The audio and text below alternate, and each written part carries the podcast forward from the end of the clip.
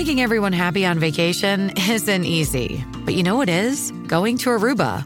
All you have to do is walk out your door to find pristine pools, relaxing white sand beaches, and an island teeming with outdoor activities that'll put a smile on any face. You won't just feel great, you'll all feel great, filled with a calmer, more peaceful vibe that radiates Aruba's warmth. And the best part is, it never fades. That's the Aruba effect. Plan your family trip at aruba.com. Hi, this is Karen and Jimmy Evans with Marriage Today. This podcast is dedicated to equipping families with the teaching and tools they need to succeed. We hope you enjoy this episode and subscribe for more marriage building content. Today, we are talking about emotionally healthy marriages, Jimmy. That's right. We're talking about the three challenges of change to have an emotionally healthy marriage. Now, the teaching is coming up here in just a minute. And this teaching is going to help you really to understand how to break through, to have a better marriage emotionally and spiritually, how to resolve some problems. You know, you get in bad habits, you start doing things in your marriage.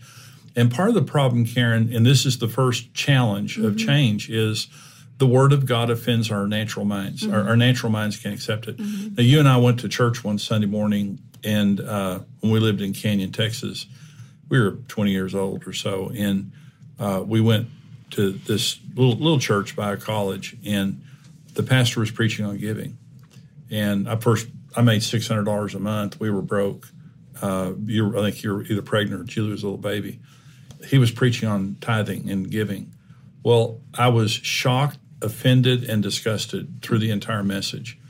And we went home that day, and the whole time he was preaching, I just thought, I would never, ever, ever come back to this stinking place.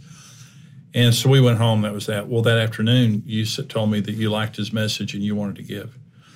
And so you gave. It was $40, but to us, it should have been $4 million. But that has changed. That act has transformed our family generationally. There is no way to calculate over the last 47 years how giving has dramatically changed our lives and our family. The point being, it began by my mind being offended. Mm-hmm. Well, as a marriage counselor, and you know this many of the people that we counsel in marriage, they'll sit there and argue with what the Bible says. Mm-hmm. Ephesians 5 that tells women to honor their husbands and men to love their wives. It's one of the most, I think it's the second most hated scripture in the Bible after the scripture on tithing. But the point being, it's the Word of God. It's God's plan A, and there is no plan B. And if we're going to change, if there's going to be a change in our marriage, it means we have to get to a point of reading the Word, believing it, and obeying it by faith, and then letting that operate in our lives. If you don't have the Word as the foundation of your relationship, you're sunk. Well, I remember thinking, actually, this morning I was reading in the Scriptures, you know, Ephesians that you talk about here, and then Colossians also. In Colossians 3, it says the same thing, basically, of, you know, your marriage has to be so important, and you have to work on the love and respecting each other, and it gives the foundation of what a marriage looks like for a couple. Well, it's right after that, it starts talking about children. And you think about that, how profound that is if you really study Scripture of you want your family, your kids, to be okay. Make your marriage okay. That's right. I mean, when you love each other the way God says, when you prioritize making, you know, a faith-filled marriage instead of out of fear, your kids are going to line up because they're going to see something that's going to make them feel secure, and they're not going to, you know. I just love the way Scripture just tells you exactly how things should be. Well, and you're the greatest influence on your child's life, and if you're not successful in your marriage, they won't be either. Mm-hmm. You're setting them up for failure if you live a marriage in front of them that is less than you want for them. And every parent, when their child is born, you want them to grow up, get married, have children, grandchildren. You know, that's the mm-hmm. way of life. But when you are not obeying the Word of God, you don't have the marriage that you should have. And Karen, a lot of that is fear. Mm-hmm. Is that, for example, the two teachings, and what I tell people is we were Christians as a young couple, and we had cursed finances and a cursed marriage. And the reason they were cursed is because they weren't in the Word of God. They weren't on the foundation of the Word of God. Mm-hmm. When God healed our marriage and our finances, it's because we overcame our fear. Now, you didn't have a fear of finances. I did. Okay. You didn't have a fear of doing what the Bible says related to our marriage. I did. I had a fear of that. But when you face your fears and you act by faith, it doesn't matter how you feel. Don't worship your feelings. Mm-hmm. But when you act by faith and do what the Bible says related to your marriage, related to every area, that's how you change. That's how change comes. Mm. But before the Bible blesses you, typically it'll offend you. Yeah. But you have to remember, it's the Word of God. Mm-hmm. It's the Word of God. And you have to get to the point of acting by faith. Now, we're going to go right now. If you haven't subscribed yet to this podcast, we hope that you'll do that and leave us a review. But right now, we're going to go to the teaching on the three challenges of change.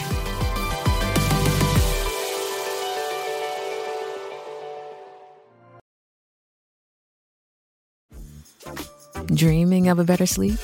Tossing and turning is not your destiny. And Ollie is here to help. Ollie invites you to sink into sweet, sweet slumber to improve your mental and physical health and overall wellness. More than just melatonin, Ollie's ingredients help you unwind your mind for a delightfully dreamy drift off. Sleep is on the way at Ollie.com. That's OLLY.com.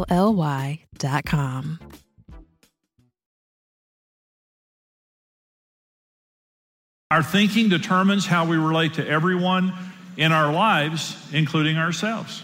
Okay, let's just begin with God, and then our marriage, and then ourselves. The way that you think about God affects the way you relate to God. This is our testimony. Karen and I were two toxic people who got married with completely fallen minds, and we tried to impose fallenness, our fallen thinking, on each other. Karen hated herself.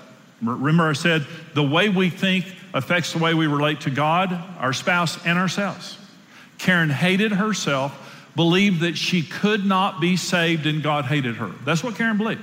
So when we got saved, the way that Karen thought, you know, Karen loved God now, but she just didn't think God could love her. I loved the Lord, but I had no concept of a personal relationship. Let's listen to me right now. You can only give away what you have. And if you don't have grace, you can't give it away. And if you're under performance, everybody else around you is under performance. So Karen and I got married with a performance concept of God. Let me tell you some good news about God. He doesn't love you based on how you perform. He loves you in spite of the way you perform. That's called the grace of God. Karen and I were under performance, constantly putting each other under performance, constantly rejecting each other, constantly just in this dance, this painful dance that was caused by the way that we thought about God. Well, the second thing, so let me ask this question, very important question. Where did you get your concepts of God? If they didn't come from here, you're in bondage. If what you believe about God did not come from here, if it came from your parents, if it came from television or movies, if it came from friends or society or whatever, If you did not get your information, Jesus said, are you my disciple? Are you a disciple of mine? Well, if you are a disciple of mine, you'll have a relationship with this. You'll abide here. The word abide means live, dwell. If you're really a disciple, that will be proved by how you relate to this. And if you relate to this, you're going to know the truth and it's going to make you free. What if you don't have a relationship with this? You're going to be in bondage the rest of your lives. Karen and I were set free by this. Psalm 107:20 says this, God sent his word to heal us and to deliver us from all of our destruction. Our testimony is we were deceived people trying to impose fallen beliefs on each other, fighting like cats and dogs, and what saved us was the truth of the Word of God. That's what saved our marriage. Let me ask you another question. How did you learn about marriage? I mean, who taught you about marriage? Your parents' marriage, society. I mean, because if your thinking about marriage came from anything other than this, you're in bondage. Let me talk about the challenges of change. When you talk about someone's thinking, here are the challenges. And we're going to read the second most hated passage of Scripture in the Bible. The most hated passage of Scripture in the Bible is Malachi 3 that talks about tithing. Okay. That's the most hated. I'm a preacher, I know. Okay. Preached about it many times. Okay. Here's the second most hated passage of Scripture in the Bible related to marriage, Ephesians 5. Verse 21, submit to one another in the fear of God. Wives, submit to your own husbands as to the Lord. For the husband is the head of the wife, as also Christ is head of the church, and he is the Savior of the body. Therefore, just as the church is subject to Christ, so let the wives be their own husbands in everything. Husbands, love your wives, just as Christ also loved the church and gave himself for her, that he might sanctify and cleanse her with the washing of water by the word, that he might present her to himself a glorious church, not having spot or wrinkle or any such thing, but that she should be holy and without blemish. So husbands ought to love their own wives as their own bodies. He who loves his own wife loves himself. For no one ever hated his own flesh, but nourishes and cherishes it, just as the Lord does the church. Well, I've been a marriage counselor for 34 years, and I've never one time read that to a person in having marriage problems and gotten anything other than disgust. I'm talking about Christians. When you have a woman struggling, and by the way, that begins with a very important sentence that says, submit to one another in the fear of God. Wives, here's how to do that. Husbands, here's how to do that. Ephesians 5 does not tell women to submit to men and men to rule over women. That's not what it says. It says, men, here's how you submit to your wife. Women, here's how you submit to your husband. Again, Karen and I never talk about who the boss is in our family because Jesus is the boss in our family. Okay, everything we do is under the authority of Jesus. So listen. So when you read Ephesians 5, there's just like giving, just like tithing. You know, I've never preached on tithing anybody applauded. But I've literally seen people get beat red and just get up and leave. Talking about tithing. Okay, that's the most hated scripture. The second most hated is that right there about marriage. Wives, submit to your husbands as to the Lord. I just love it. I know it just makes everybody mad. Men, lay your lives down and you serve her as Christ did the church. You nourish and cherish her as you would your own body. See, here's the interesting thing about that scripture. We love what it says about our spouse. Every man's thinking, that's heaven, Jimmy, for my wife to treat me like that. Every woman says, that's heaven for me to have a sacrificial husband who nourishes. Amen? Y'all agree? Okay. We love what it says about our spouse. We just don't like what it says about us. And in 34 years of marriage counseling, I've never read this to anybody and they said, Pastor Jimmy, thank you. That settles it for me. I love that. I read this and they look at me and it's kind of like, you don't understand. I accidentally married the devil's ex-wife. That would just make her mad. Oh, yeah. So let me tell you the challenges of change. Using Ephesians 5 as an example of a scripture that we don't like, and there are many of them, forgiveness, serving, giving, you know, whatever. There's a lot of scriptures we just don't like. Here are the challenges of changing our mind and conforming our mind to the Word of God. Number one, the Word of God offends our natural minds and is foolish to us. It offends us. The Word of God, there are many times, just like the Jews. Jesus turned to the Jews and told them the absolute truth, okay? And they got mad, wanted to kill him, okay? Jesus got killed because he told truth to a society that didn't want to hear it. That's the truth, okay? It offends our minds. 1 Corinthians 2:14. Again, the natural man does not receive the things of the Spirit of God for their foolishness to him. They're foolish. Submission is foolish to the natural mind. Sacrifice and service, laying your life down for your spouse, is foolish. Giving is foolishness. Forgiving is foolishness. It's all foolish to our natural mind. That's the challenge of change, is because this is so offensive to our natural mindset and the way that we think. The world simply doesn't think the way God thinks. This is the way God thinks right here. Karen and I are babysitting 5 grandchildren all week. The beauty is we have twin granddaughters, Julie and Corey's daughters. They're 14 years old. We have built-in help with 14-year-old girls. So they're going to be wonderful. And then Brent and Stephanie, their 9-year-old daughter, Kate, is wonderful. But then we have wonderful grandsons, but 4-year-old Reed and 2-year-old Luke. And they're the ones we're all going to have to help, you know. And so I'm going home to a 4-year-old and a 2-year-old. Let me ask you this question, okay? Like in parenting, have you ever, like a 4-year-old, let's use a 4-year-old as an example. Have you ever said to a 4-year-old child, you need to go pick up your toys now? Have you ever had a 4-year-old say, that makes sense to me? You know, Mom and Dad, I'm just a 4-year-old kid. I need a lot of help here. I have very limited life experience. You obviously have a lot of experience that I can draw from. And can I say, anytime you see me doing something I shouldn't be doing, will you tell me? Because I need someone like you speaking into my life. And I'm just thankful that God gave me a mom and dad like you. Love you guys. Love you guys. Is that what happens when you tell a 4-year-old to go pick up your toys? Children are offended 100 times a day. Go pick up your toys.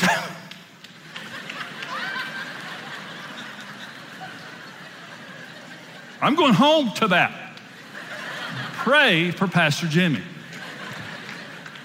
They're all day long, they're offended. Why? Because their natural mind, let me say this. Is it right to teach them responsibility? Is it right to say, now you go make up with your sister. You go make, it, that's right, okay? All day long, parents are telling children right things, right? They're offended all day long. And when they turn teenagers, it gets 10 times worse. Because now they're geniuses. You say, I want you to do this and this. I know that. I've like been on the web all day. I got like 300 likes.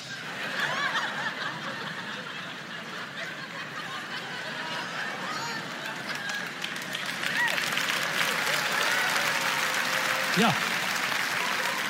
I was never like that, but. Being a parent just means offending your child all the time by being a good parent. You're telling them the truth. Why don't they receive it? Because they're foolish. Foolishness is bound up in the heart of a child. Right? It's gotten real quiet in here, right? I know your children may be with you, but okay. And for the teenagers here, that didn't apply to you. I know you're not like that. They're foolish. So the truth doesn't make any sense to them, but a loving parent says it to them to protect them, right? So when God offends us, is he being a loving parent telling us truth to protect us? You bet he is. And why don't we listen to it? Because we're foolish and we have fallen minds. And he says, I want you to be a giver. I want you to be generous. I want you to be a forgiver. I want you to love your enemies. Husbands, I want you to love that wife I gave you the way I love the church. I want you to lay your life down for her. Women, I want you to honor that man you have there. He represents me in your home. All the truth of the Bible that offends us comes from a loving God. And we can either be children, immature, down here rejecting the word of God and trying to live based on our fallenness, or we can get to the point where the word of God doesn't offend us any longer because we say, God, we want you to teach us. We admit that we need help, but the word of God offends our natural minds. It's always offensive to our natural minds. That's the first challenge of change. We have to get over the offensiveness of the word of God. The word of God requires us to act in faith contrary to our feelings. It does. The word of God comes and says, act above your feelings. Well, what are my feelings? Fear. 2 Corinthians 9, going back to the issue of giving. 2 Corinthians 9 says, let each one give as he purposes in his heart, not grudgingly or of compulsion. Listen to me. I know you want to give. Everyone wants to give. Why don't we give? Fear. Fear ruled our home. Fear ruled our home. Why did I treat Karen the way I treated her? Well, deception, but fear. Fear if I did what the Bible said that, it wouldn't work and it would make things worse. It was true of giving. It was true of the way I treated Karen. We both lived in fear. And the word of God comes to us and it says, by faith, act like God loves you. By faith. I know you may not feel like God loves you, but by faith, act as though you have a Father in heaven who cares about all your needs. Pray and believe in faith. By faith, forgive, believing it's the right thing to do and God will bless you for it. By faith, treat your spouse the way the word tells you to treat your spouse and believe God that it's going to work in your marriage and help your marriage. Okay. By faith. So the word of God, the challenge of the word of God is it doesn't cater to our feelings. it acts contradictory to our feelings.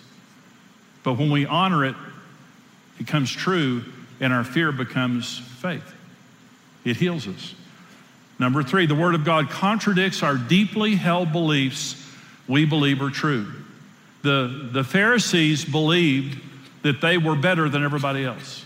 That's what they believed. The Jews who believed in Jesus believed that they were the pinnacle of freedom on the earth, and if everyone believed like them, they would be the pinnacle of freedom. And by the way, the Pharisees had memorized the first five books of the Bible, the Torah, Pentateuch. They knew it, they could recite it. And Jesus said, if you're my disciples, you'll abide in my word. And you'll know the truth, and the truth will make you free. And they're like, did he just tell me that I need to abide in the word? I am the word, baby. Just tell me a verse, I'll quote it to you. And you're telling me that I need more of the word? Jesus said, exactly. You're mean-spirited and you kill people.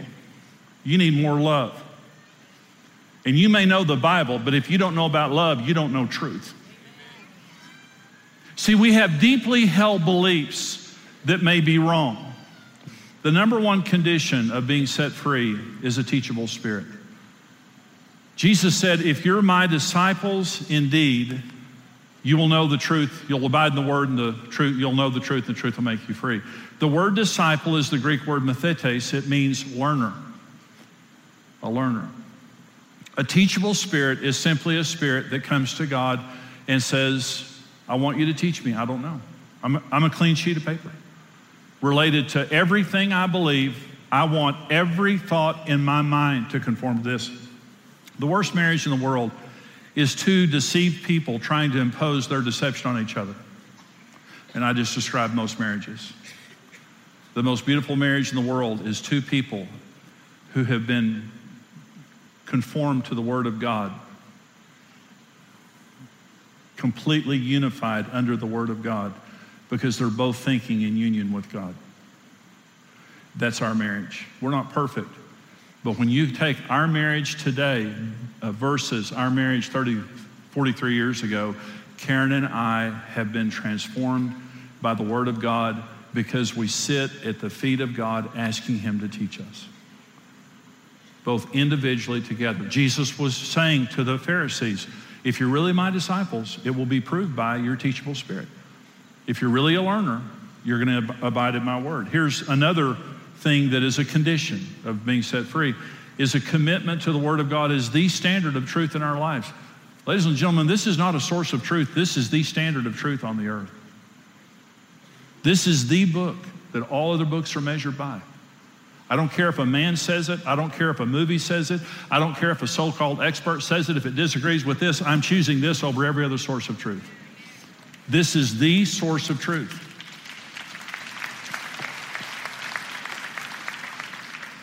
As a parent, our daughter Julia's a little over 40 years old, and we made a decision over 40 years ago that we were going to raise our children based on the Word of God. 40 years later, I'm so thankful that we based our parenting on an eternal standard of truth, and I'm thankful that our grandchildren are being raised the same way. But if we would have chosen a worldly source of information, that source would have changed 15 times, and we would have wasted our parenting on an unreliable source of information. This is the standard of truth. The third is a personal relationship with Jesus Christ. Jesus is the Word of God. John 1:12, in the beginning was the Word was with God, the Word was with God, He was in the beginning with God. Jesus Christ is the Word of God. This is alive. It is a part of the Spirit of Christ who dwells within us. Hey, this is Brent Evans with XO Marriage, and I want to thank you for listening to the Marriage Today podcast. We believe your marriage has a 100% chance of success if you do it God's way. If you enjoyed today's teaching and want to keep learning, hey, subscribe to the Marriage Today podcast and take some time to leave us a review. Your reviews help us spread the word and can encourage someone else in need. For more great marriage content, check out xomarriage.com, where you can see all of our marriage building resources, articles, and live events.